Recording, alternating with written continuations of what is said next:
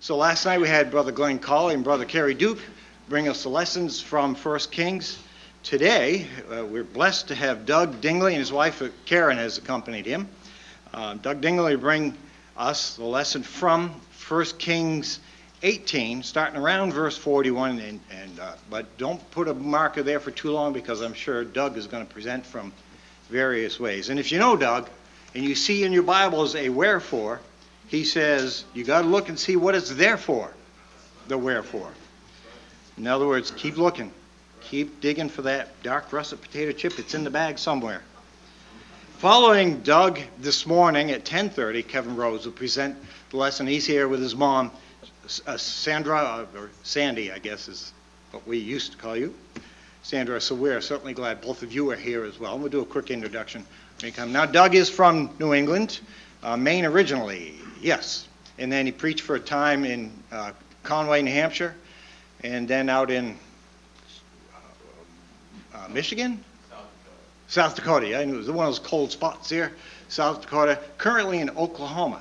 Um, Doug has written a couple of books, so see him about those, and uh, has had the opportunity to speak around the nation. So, Doug Dingley, we are certainly glad. We're certainly glad that you are here with us today.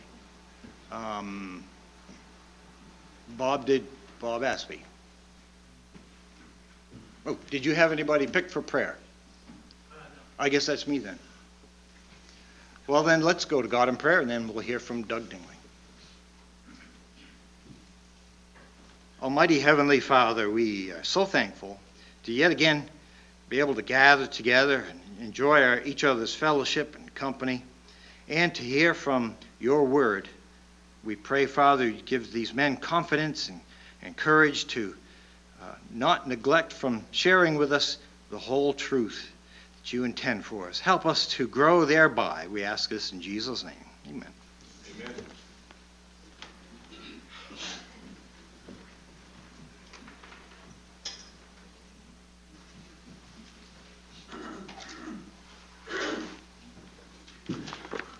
Good morning. What an awesome day to be in God's house. To enjoy all this good fellowship and uh, all of this feast of the Word of God. I want to reiterate uh, what the, the, two wonderful brothers said last night about what a privilege and, and opportunity and blessing that it is to be here. Um, so grateful to the elders of this congregation for all of the hard work, and I know that um, this congregation does a lot of different things, is involved in a lot of different ministries, and so um, grateful not only to the elders, but to those who are feet on the ground getting the job done, to those ladies that have prepared so much food for the day, uh, for the entire congregation, and for the work that you do. We are very grateful, and I personally am grateful for the other speakers. I learned some things last night that I, I did not know, had not connected the dots on, and so I'm grateful for your insights, gentlemen. And uh, I'm going to ask this morning that you might take out your Bibles and turn to the text. The text will be 1 Kings chapter 18, verses 41 through chapter 19 and verse 21. It's so important to open those Bibles and to make sure that you check every word, not only that I say, but that all of the speakers say, because we are mere men. Sometimes we make mistakes, sometimes we misquote, but God never makes a mistake. So open those Bibles up. Stay with us this morning. Uh, I will be alluding to several other texts during the course of this lesson, so if you are a note taker, that is good if you want to go back and check some of these things out. My topic for this morning is What are you doing here, Elijah? And, and I kind of put it in, in those terms because that's the way in my mind I, I would think that God may have said that. We are going to pick up in chapter 18, actually, at verse 40. As you know, at this point, there has been the great confrontation on the mountain. We know that um, God has spoken by fire, as it were, and that the false prophets of Baal that ate at Jezebel's table were summarily defeated, as we discussed last night uh, in the wonderful lessons presented. Uh, what a what a victory that was, and how Elijah gave them all kinds of opportunity, letting them go first, having the entire day to prove their point, which they could not do. And so they are completely defeated by the God of heaven. And we pick up in chapter 18 and verse 40, right at the conclusion of that confrontation, and Elijah said to them, that is, to the people who have now turned to God, Elijah said to them, Seize the prophets of Baal, do not let one of them escape. So they seized them. And Elijah brought them down to the brook Kishon and executed them there. Then Elijah said to Ahab, verse 41, Go up, eat and drink, for is the sound, there is the sound of abundance of rain. So Ahab went up to eat and drink. It's obvious at this point that King Ahab had gone down the mountain, down to the, the valley there, down to the brook Kishon, and he witnessed the children of Israel slaughtering, as it were, all of his and his wife's several hundred prophets that were there.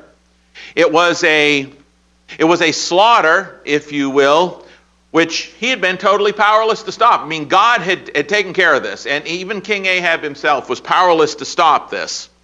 And has it ever occurred to you that now, Scripture doesn't say this, and I don't mean to add to Scripture, but I want you there. I want to try to put you there. Has it ever occurred to you that maybe at this point in time, Ahab wondered if he would be next to be slaughtered? I mean, he's been powerless to stop the slaughter of all these prophets. Elijah is in complete control. He had been a, a, an enemy of Elijah. He'd been seeking Elijah's life, and now the tables have kind of turned, and here he is. That he's the one that's alone. He's the one that's deserted. He is the one that is no longer in control of those around him. It had originally been Elijah that had gone up against the king, all of these false prophets, the entire nation. Now God has totally reversed that. And it's Ahab who's standing there. If it's me personally, I'm thinking, after I've seen all this, this slaughter of these prophets, is like, you know, lumping your, am I next? Because Elijah's got this because God has got this, and Elijah belongs to God. So, either what Ahab had seen that day, or the circumstances he, he now found himself in, of being relatively isolated or powerless, you know, it seems as we read through this story that that had at the very least humbled him, if not truly frightened him maybe even caused a little bit of reconciliation between him and Elijah. And I don't know which, but as you read this, all of a sudden Ahab seems to be a little more humble than he was. Wouldn't you be? I'd be a little scared if I, if I were him. But, you know, if I were Elijah and I were thinking about this, what an incredibly powerful day this would be.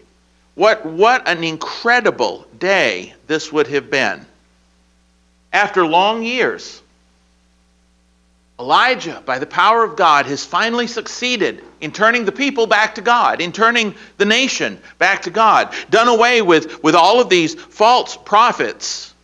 What a preacher lift that must have been. Think about it. Let me ask you a question.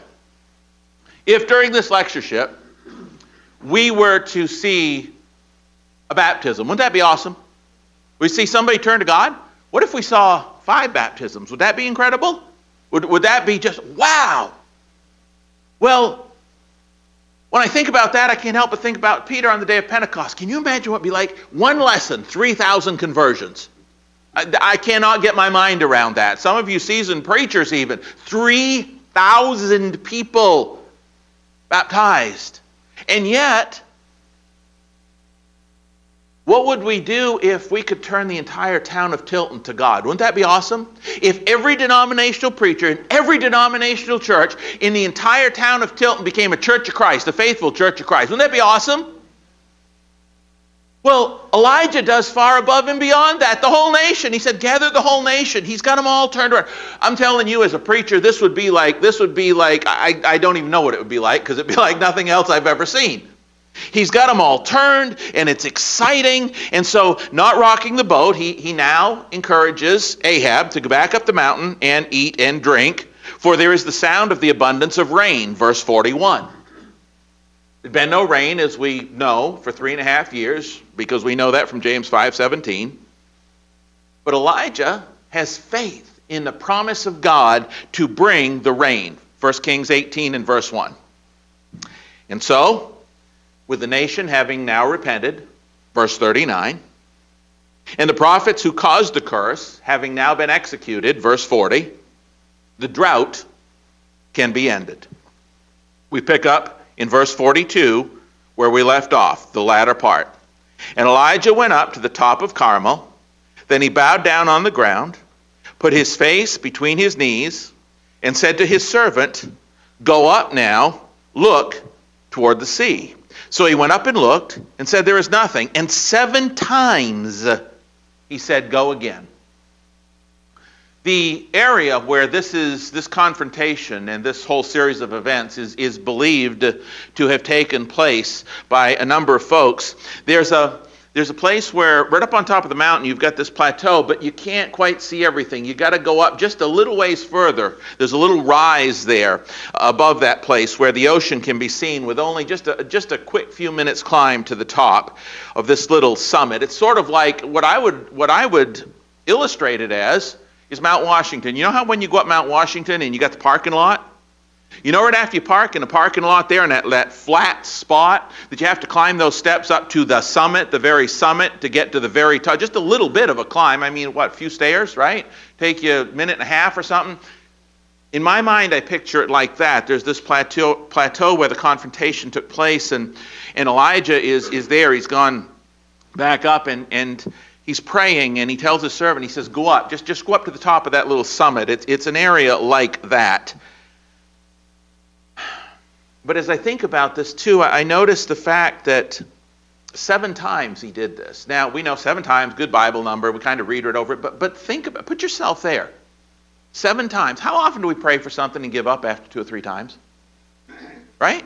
We get frustrated. We get, you know, God's not going to answer, or life goes on, and, and we stop. Now, if you're praying in front of somebody, you've just proven God is God, and you pray the first time, and you're, you're there, and, and you're praying, absolutely nothing happens say, hmm, maybe I better try this again. so we pray a second time, and, and there's these people around, and we've proven how God is God, and, and God's going to answer. Time number two, not a thing. Like trying to light damp firewood, right? Just nothing happens, right? And a third time. He says, go check again. A fourth time. And a fifth time. After a while, sometimes we get frustrated. Elijah prayed seven times. And every time he said, You go up there and check. Guy come down and say, Nothing happened. He said, Okay. And he prayed again. He go up, back. This goes on seven times. And I love, don't miss Elijah's faith here. He doesn't stop trusting God just because God doesn't answer his prayer. He doesn't. God said he'd bring rain. Elijah knows he's going to bring rain, so he just keeps on. He's persistent in prayer. Verse 44. Then it came to pass the seventh time that he said, There's a cloud as small as a man's hand rising out of this little tiny cloud, the servant says. So he said, Go up, say to Ahab, prepare your chariot and go down before the rain stops you. What a, what a faith. There's a little cloud the size of me. I don't know how big your hand is, and I know it's not literal, but there's a little tiny puff of smoke. And so Elijah says, You tell Ahab, get down the mountain while he still can, because it's going to rain. Notice here the newfound amiability once again between Elijah and King Ahab. When it, when it rains heavily in that area, the Kishon Brook becomes a raging torrential river because it collects the water running down out of the mountains, like, like here in New England, right? Water runs down and it collects. And we know that it becomes almost like an impassable swamp from Judges chapter 5 and verse 21 in, in this area at that time. So Elijah, not rocking the boat with Ahab, says, hey, Tell him to get down there. And he, and he tries to save Ahab from this muddy, swampy land with his chariot. And so we move on in our reading. Now it happened, verse 45, in the meantime, sky became black with clouds and wind, and there was a heavy rain. So Ahab rode away and went to Jezreel. Then the hand of the Lord came upon Elijah, and he girded up his loins, and he ran ahead of Ahab to the entrance of Jezreel. Although Samaria was the capital, Ahab and Jezebel had this uh, summer palace in Jezreel. We learn this from 1 Kings chapter 21 and verse 1. Sort of like the same idea you might think of today. Some people have like a summer home near the ocean, that type of thing. Well, they had this summer palace that was a, little closer to the, um, to the sea there. And Jezreel was somewhere between, from what I understand, about 14 to 17 miles from where this confrontation was believed to have occurred. And I want you to think about that. It says in our reading that the hand of the Lord came upon Elijah. It had to have. I want you to think about what Elijah had been through that day. All day long, he'd given the other guys a chance to prove their point, right? So the day has, has passed, and around noontime, he has chided them, as, as we had talked about godly sarcasm last night, or, or, or biblical sarcasm.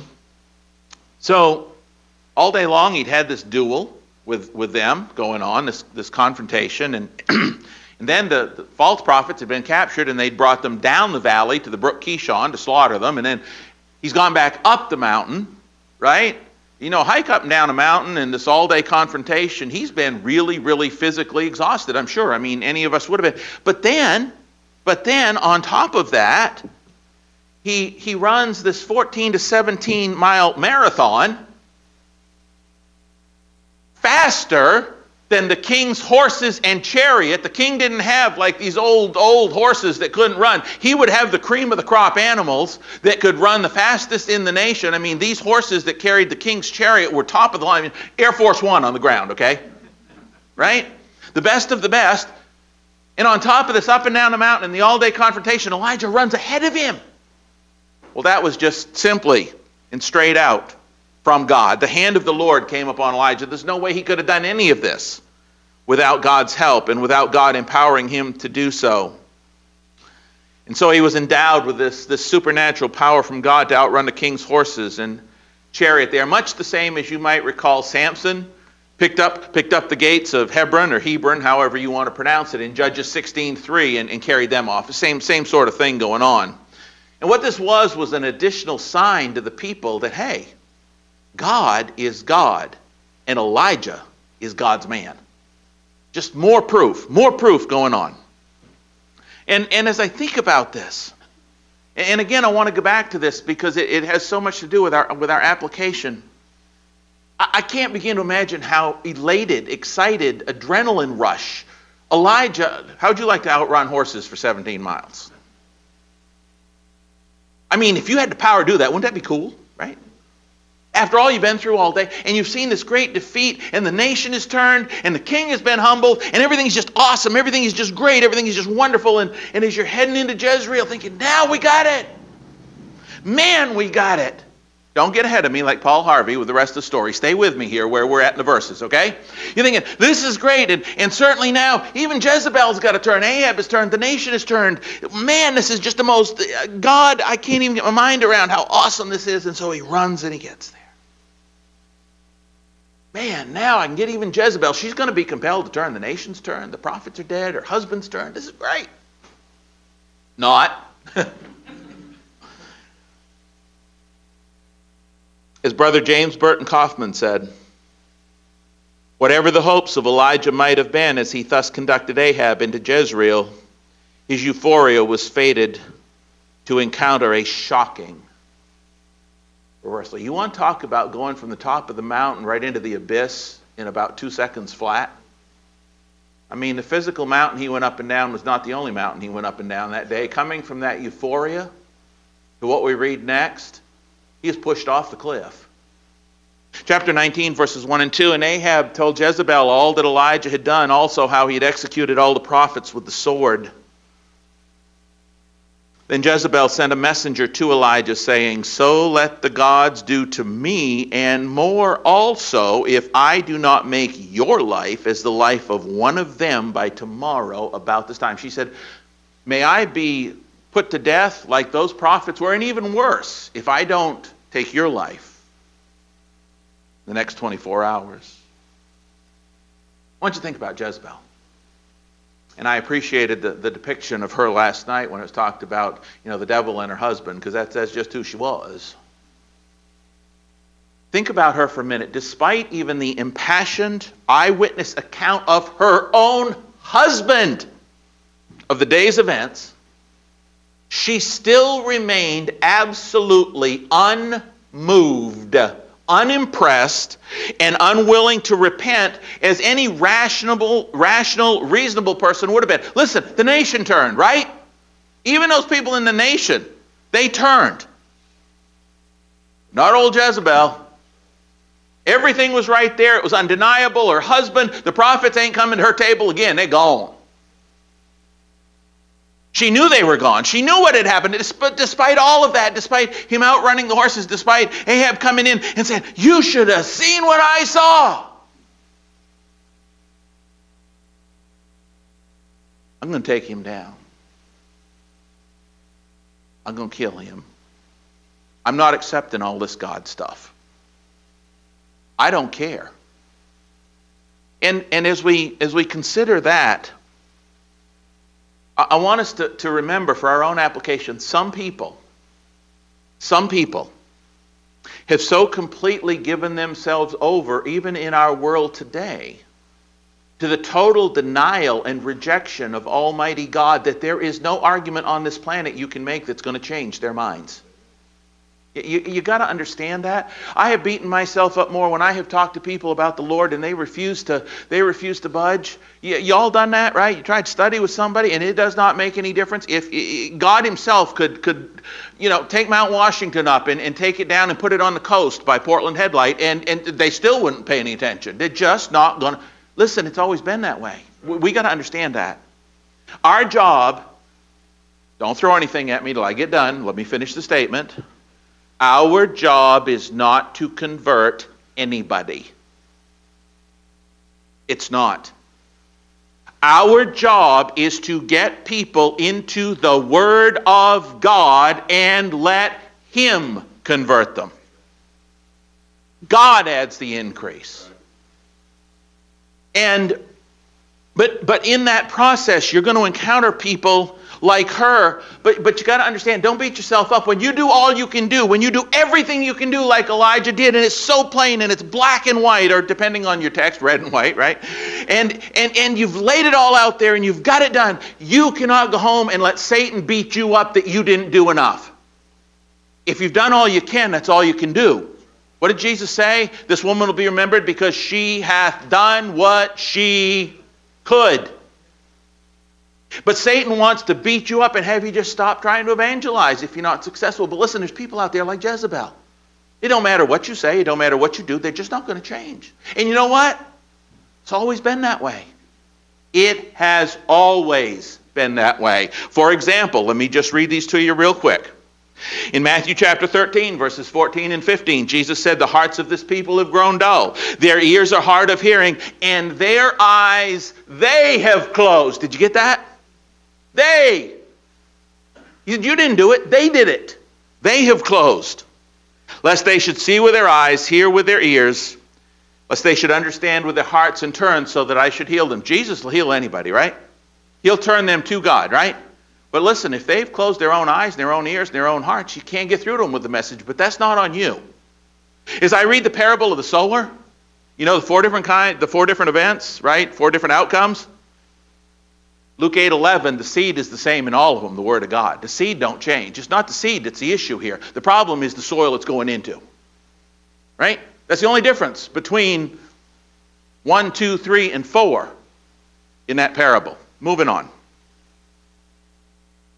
Apostle Paul also dealt with it. He said in 2 Corinthians 4 and verse 4 even if our gospel is veiled, it is veiled to those who are perishing whose minds the God of this age has blinded, who do not believe, lest the light of the gospel of the glory, uh, lest the light of the gospel of the glory of Christ, who is the image of God, should shine on them. Paul dealt with it. Jesus dealt with it.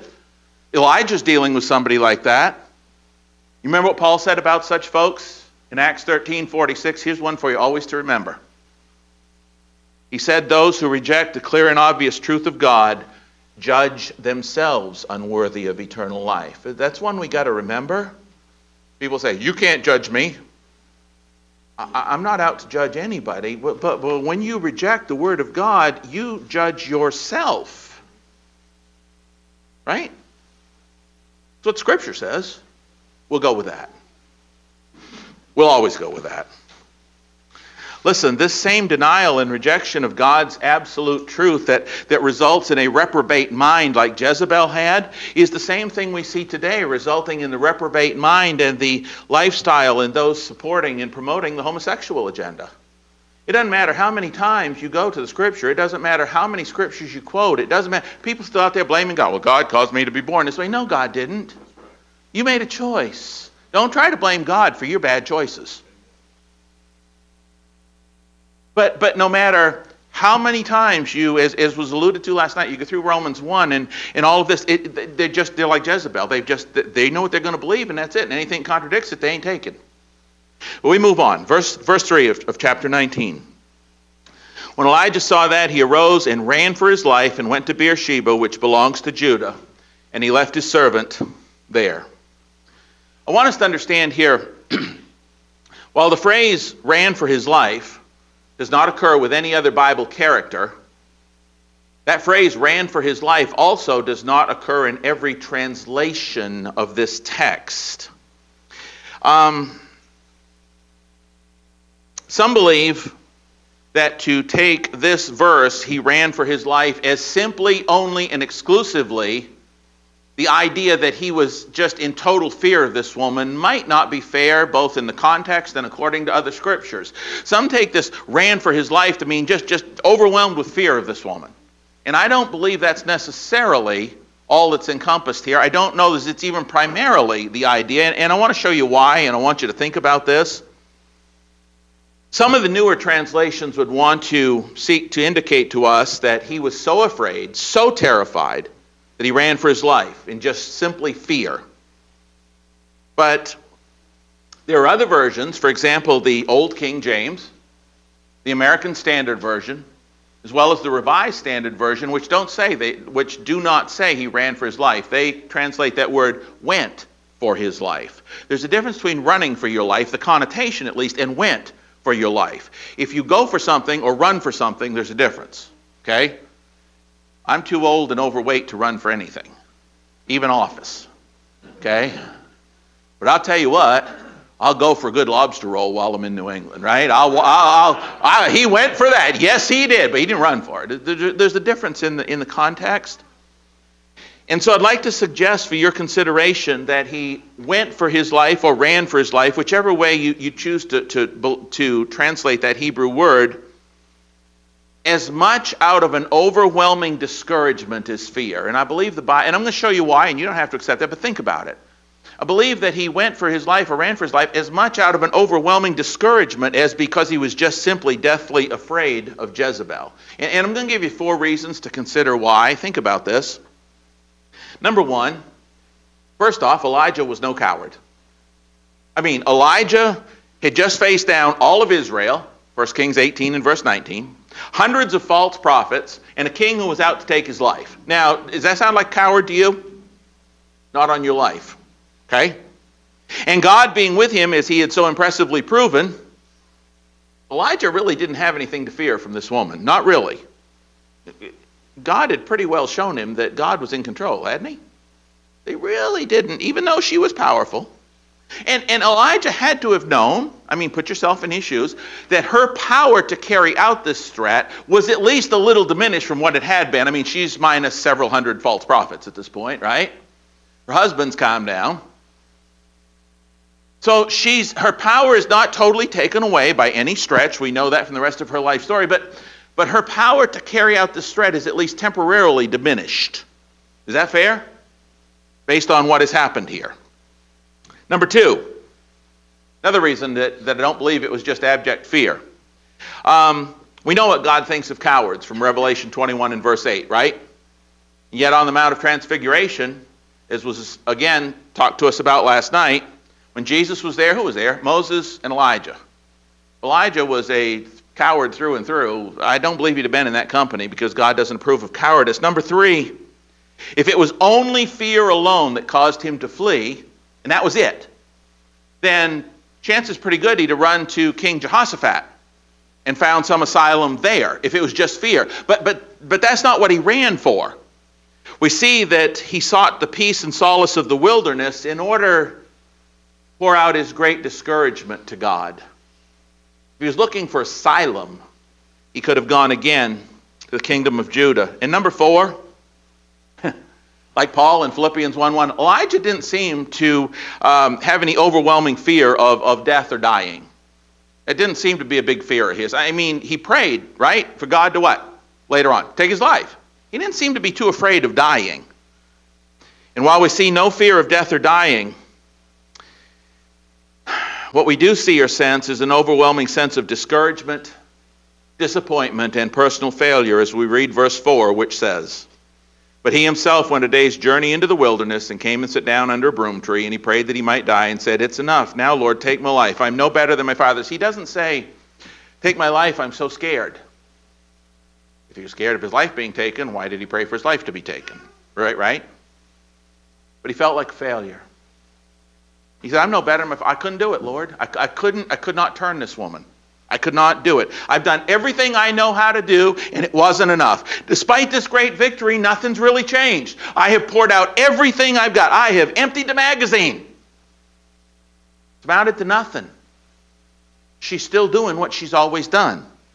God, I have failed. It appears as though Elijah in verse 4 is feeling, look, no matter what I've done, the victory I've achieved, evil's going to win. You ever feel like that? You ever feel like, like, man, no matter how much I've preached or taught or tried to reach out, I, I look at this and I look at, and evil is still going to win. I, I, I just don't have enough. Have you ever felt like that as a, as an elder, as a preacher, as a deacon, as a teacher, Bible teacher, as, as, as a spouse? Y'all don't have shake your heads, yes, especially if your spouse sitting beside you, but have you ever felt like that as one of God's saints in any capacity? No matter how hard I fight, no matter how much I give, no matter how much I do, it's not enough. Evil's going to win. And if that's you, if that's you this morning, and this is the point I want you to get, if that's you this morning, then do not miss how God responded to Elijah. Is God the same God as Elijah's God? Right? Malachi 3 6, I the Lord do not change. Hebrews 13 8, Jesus Christ the same yesterday, today, and forever. Same God. And he responds the same way. His nature and character has not changed. We're under a different covenant, but his nature has not changed. Do not miss, do not ever forget how God responded to his overwhelmingly discouraged and, and utterly hopeless feeling servant Elijah. Verses 5 through 8.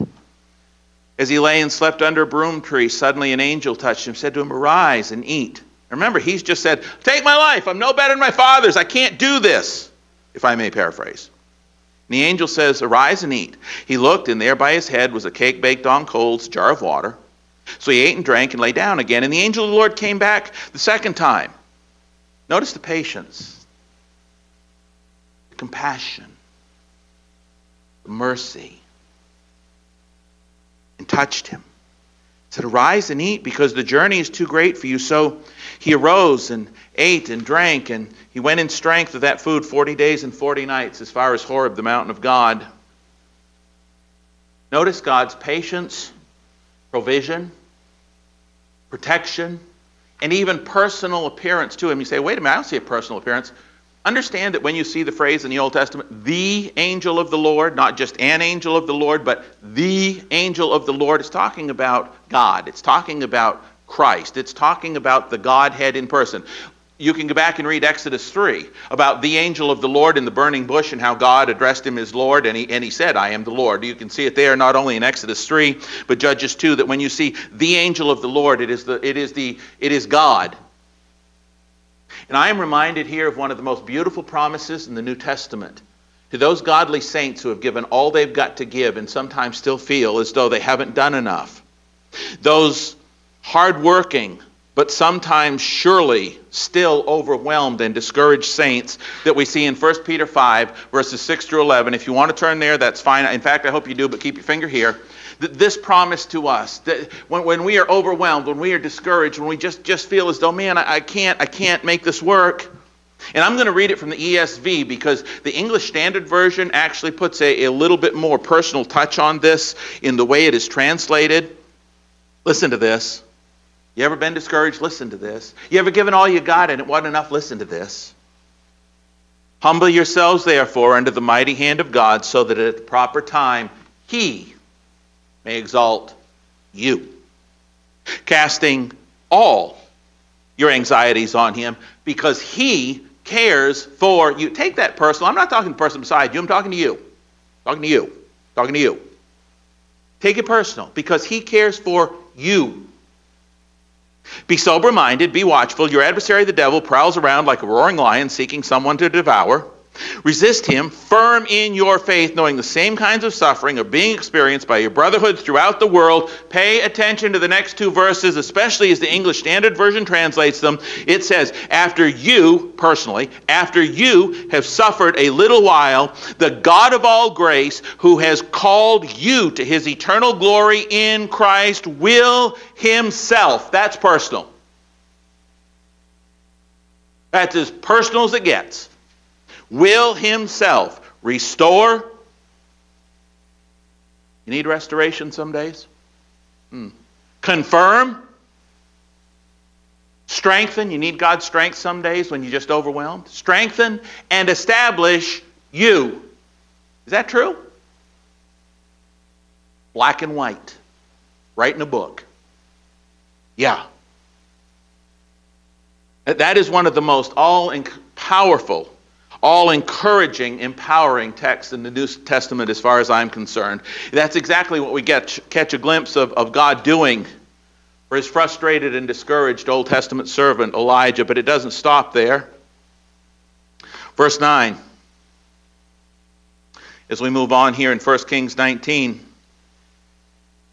There he went into a cave, spent the night in that place, and behold, the word of the Lord came to him, and he said to him, What are you doing here, Elijah? Elijah, what are you doing? You ever said that to your kids? Ever have your kids do something that's just, they know better, it's just a dumb thing, right? And, and they know better, and you know better, and you know they know better. Say, what are you doing? Right? God says, what are you doing here, Elijah? And, and, and I, I don't know as I can put the right compassion into it. I'm sure I can't as God did, but I picture in my mind God saying it just, that, what are you doing here, Elijah? You ever feel like some days God might say, what are you doing? You know better. You know I love you. You know that I'm in control. What are you doing?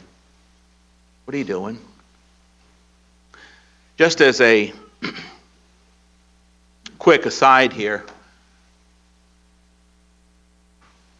There are several obvious scriptural similarities between Moses and Elijah. Not only did they stand together, this is just a brief aside, real quick. Not only did they stand together on the Mount of Transfiguration, but did you notice some of the other parallels? For example, God revealed himself to both Moses and Elijah through fire, right? That's one of them. Second one, this phrase, 40 days and 40 nights, is tied to both men, Moses and Elijah. Not only that, but we would note that both Moses in Exodus 32 32 and Elijah here in 1 Kings 19 4 both pray for God to take their life. You want to talk about two great servants of God? Moses and Elijah on the Mount of Transfiguration. That's as high and good as it gets. Both of those men got so discouraged, prayed for God to take their life. I realize Moses, you might not say, well, that's not really discouragement, that context. Think about it, and, and at the very least, he prayed for that. And so it's not too surprising that we see Elijah headed to that same mountain and region from where God had earlier spoken to Moses. And this is where God speaks to Elijah as well. Brethren, for all of Elijah's personal frustration, disappointment, and being overwhelmed, his sense of personal failure, please notice that there is absolutely nothing from God but love, compassion, and mercy for this man who feels as though he's failed God. Don't miss that. Don't miss that.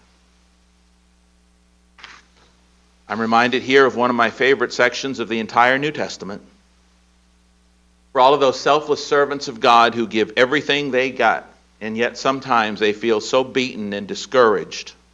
Like maybe they personally failed God. And, and I think of that text in, in Romans chapter 7 where Paul said, I want the good things I want to do, I can't seem to get done. And, and and the bad things that Noah had not do, sometimes I, I, do them. And he says, he says there in verse 24, Oh, wretched man that I am, who will save me from this body? Paul was right at his wits' end. He knew the right thing to do, and, and he tried so hard, but sometimes he just failed. He utterly failed to, to do what he knew he should do. And, and, and Paul struggled with that the same way you and I do when we talk about sin. You know, if none of you struggle with sin, I need to talk to you later because you should be up here, okay? But, but Paul did, and we all do, and we all know that we all do. But he says, O wretched man that I am, who will save me from this body of death? And don't read that the way it's written insofar as breaking it up in chapter and verses. Don't make chapter 8 and verse 1 of Romans different from chapter 7 and what he's just said. Because he asks the question, O wretched man that I am, who will save me from this body of death? And he tells us in Romans 8 1, brethren, and I'm going to come down off this step. Romans 8 1 is one of the most powerful verses in the Bible when you are overwhelmed and discouraged. There is now. Whenever now is, now is right now. Therefore, no condemnation. None. Zip, zilch, nada, zero, zip, none.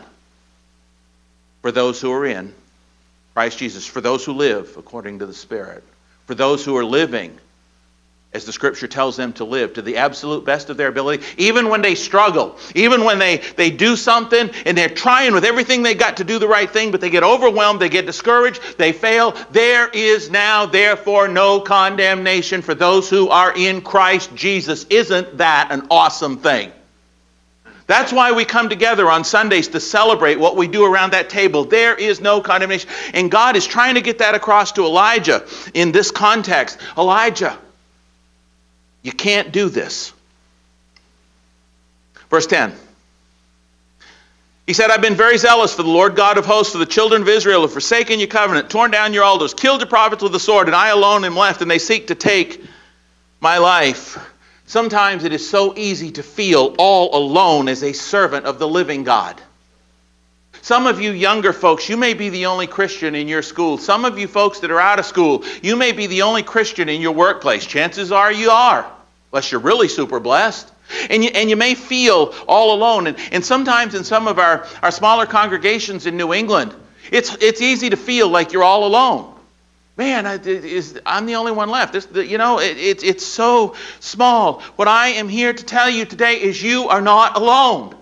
The body of Christ is one. Is that right? There's one Lord, one faith, one there's one body, right?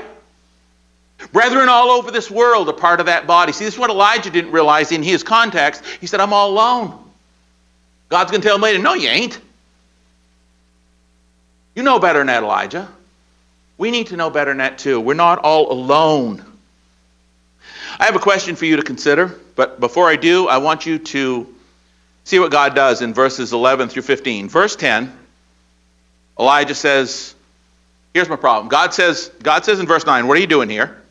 Verse 10, Elijah says, This is my problem. And then God does something interesting. He says, Verse 11 Go out, stand on the mountain before the Lord.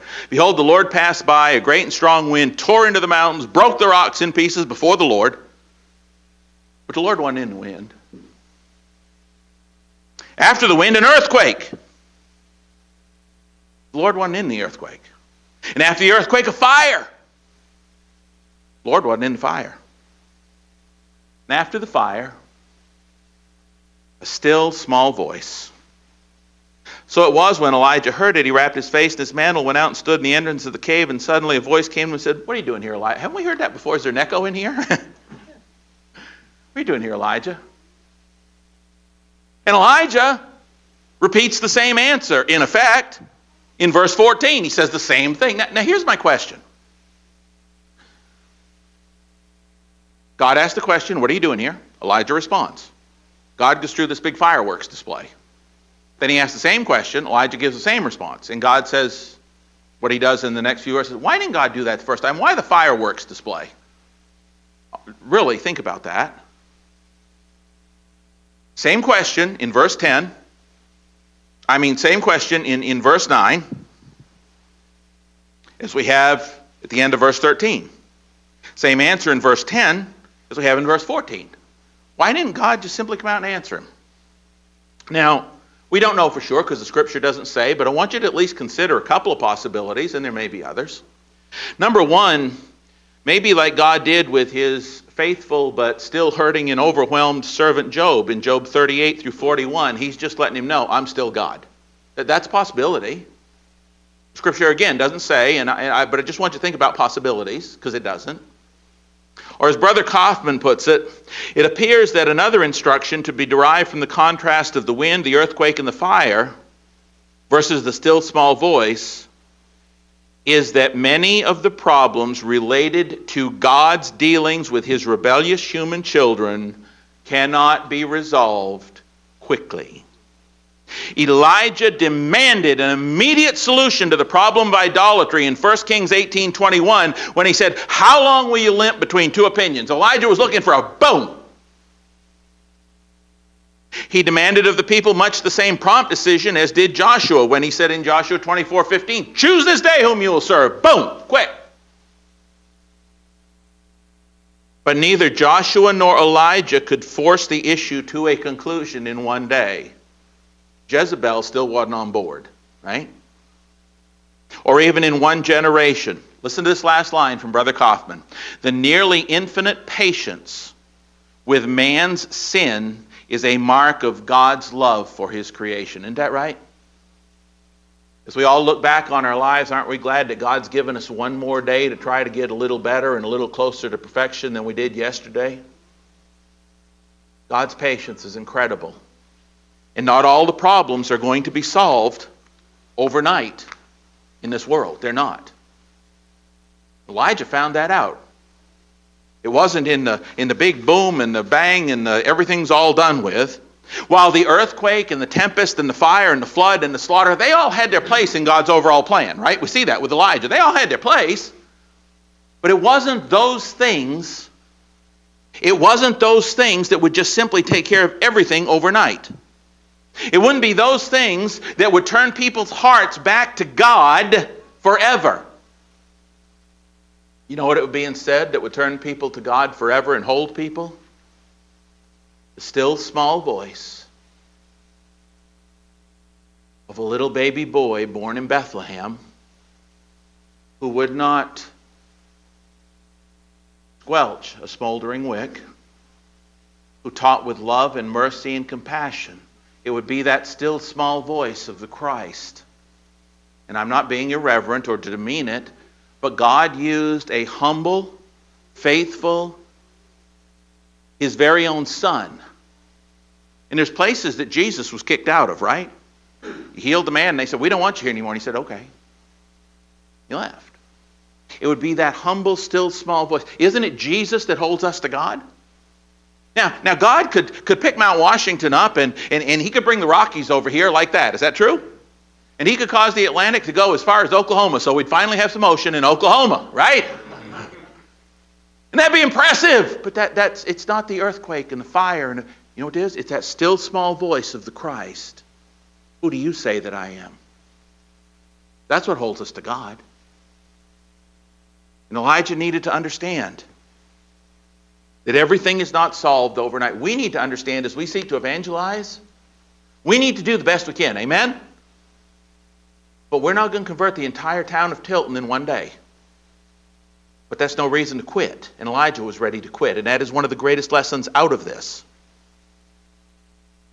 I believe the point that God is trying to get across to Elijah here and to us is that Elijah just needed to continue to do the little quiet things that God told him to do, and that God would take care of the overall, the big stuff, the fireworks. Brethren, you and I need to continue to do the quiet, little things we have been told to do. We need to talk to people about Jesus every day. That's what we've been told to do, right? But in those days when we fail and we run up against somebody hard hearted and they're not going to change, we need to leave that to God and keep on doing what God told us to do. There's still work to do. There's other people to talk to about Jesus. And just trust and believe the big things up to Him who is able to tear apart mountains, who is able to shake them into rubble, and who is able to send fire from heaven when He feels the need to do so. We just need to carry on with what He told us to do. The mission of every mist like, momentary, millisecond in the overall scheme of things, earthly life of God's humble servants, the mission of every one of them is simply to do this to live our entire lives, this brief snapshot of time that we have here, living for God and doing the little things He told us to do. And leave the rest up to God. Is the church going to last until the Lord comes to take us home? you know what? If this earth spins another 20,000 years, you probably ain't going to be here for the majority of that, and neither am I. but our job today talk about the people we know today, talk to the people about Jesus and about this hope we have. And leave the rest up to God. Did God finally deal with Jezebel and Ahab? Elijah didn't have to deal with, with Jezebel. God took really good care of that. 1 Kings 21, 19 through 22. 1 Kings 22, 37 through 38, and 2 Kings 9, 32 through 37. God took really good care of Ahab and Jezebel. Elijah, we know as we continue on here in verses 15 through 20, and I'm not going to read them, but we see that, that God was just telling Elijah, hey, I, I still got work for you to do.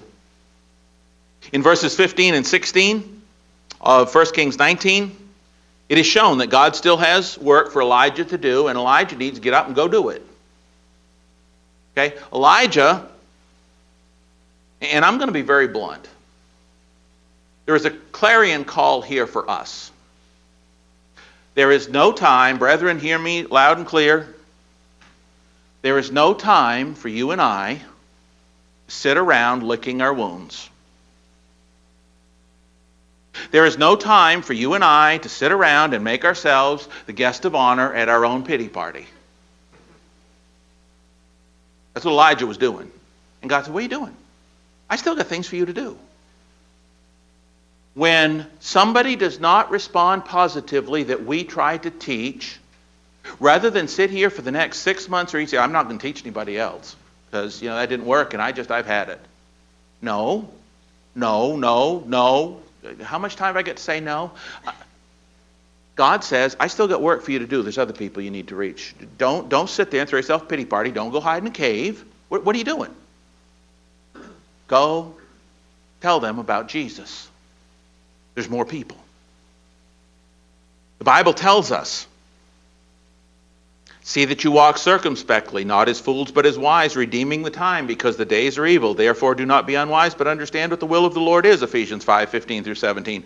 As we move on here to verse 17, it shows us that God's work and plan would continue long after Elijah was gone, because God was far bigger than anything Elijah would or would not accomplish during his life. Brethren, God's bigger than anything you and I are going to do during our life, okay? Right? We still work for God and we give Him our best, but you know what? God's got the overall thing in hand. We just need to go and be obedient. Verse 18 reinforces the fact that no matter how alone we might feel in our momentary earthly lives in service to God, the bigger picture is that's just not true. That's why every chance, that's why I love these lectureships. That's why every chance you get, if you get a chance to go to a youth, to a faithful congregation, because unfortunately some brethren today are, are, not sticking to scriptures the way they ought to, but if you have the opportunity to attend a ladies' day or a youth rally or polishing the pulpit or, or any of those things that you can be part of, go. If, if, if God has blessed you that you are able to take the time and you have the money to go, go. You know why? Because you're not alone, and you sometimes need a group of uh, maybe 1,200 or 1,400 other people to show you, I'm not alone in my little corner of the world up there in Tilton, New Hampshire, or, or wherever you, Australia, okay? I'm not picking on Tilton. But you need to know you're part of something far bigger, and you need to experience that. I'll tell you what, we go to Affirming the Faith, which is a, a get together in Oklahoma City once a year. They didn't have it last year because of COVID. Man, did I miss that. You get 1,200 saints singing in the same building. Let me tell you what, the house is rocking. You want to talk about encouraging? When you've got 1,200 saints and song leaders and preachers and all these people who can really sing, and they're singing their hearts out to God, you cannot talk to the person next to you. You shouldn't anyway, but you can't talk to the person next to you because you can't hear them. That's awesome. You need that, especially as part of a small congregation. God said to him, You're not alone. So it's at that point, verses 19 through 21, having gotten the message that Elijah gets up, goes back to work, and continues to fill fulfill his earthly life's mission, his heavenly Lord's service. Again, verses 19 through 21. So, as I conclude this morning's lesson, I want you to take this personal. Somebody say, a preacher was talking right to me personally. Yep, that's right, I am. Right now, I'm talking to you personally. Yep. Count on it. What are you personally doing here in Tilton, New Hampshire? What are you personally doing here in the Lord's service this morning? Are you one that's feeling overwhelmed? You're feeling frustrated, discouraged, you're feeling, you're feeling defeated? You, you feel like maybe you failed because you didn't get the instant result that you really, really, really were hoping to have the last time you reached out for the Lord and His cause. That may be you this morning. we most of us have been there. that may be you. If so, then it is time for you to understand, just like Elijah had to understand, that all God expects you to do, all God expects you to do, no matter the overall outcome, is to continue to do what He told you to do to the best of your ability and let God take care of the results. Amen? Leave the eternal outcome up to Him who is able.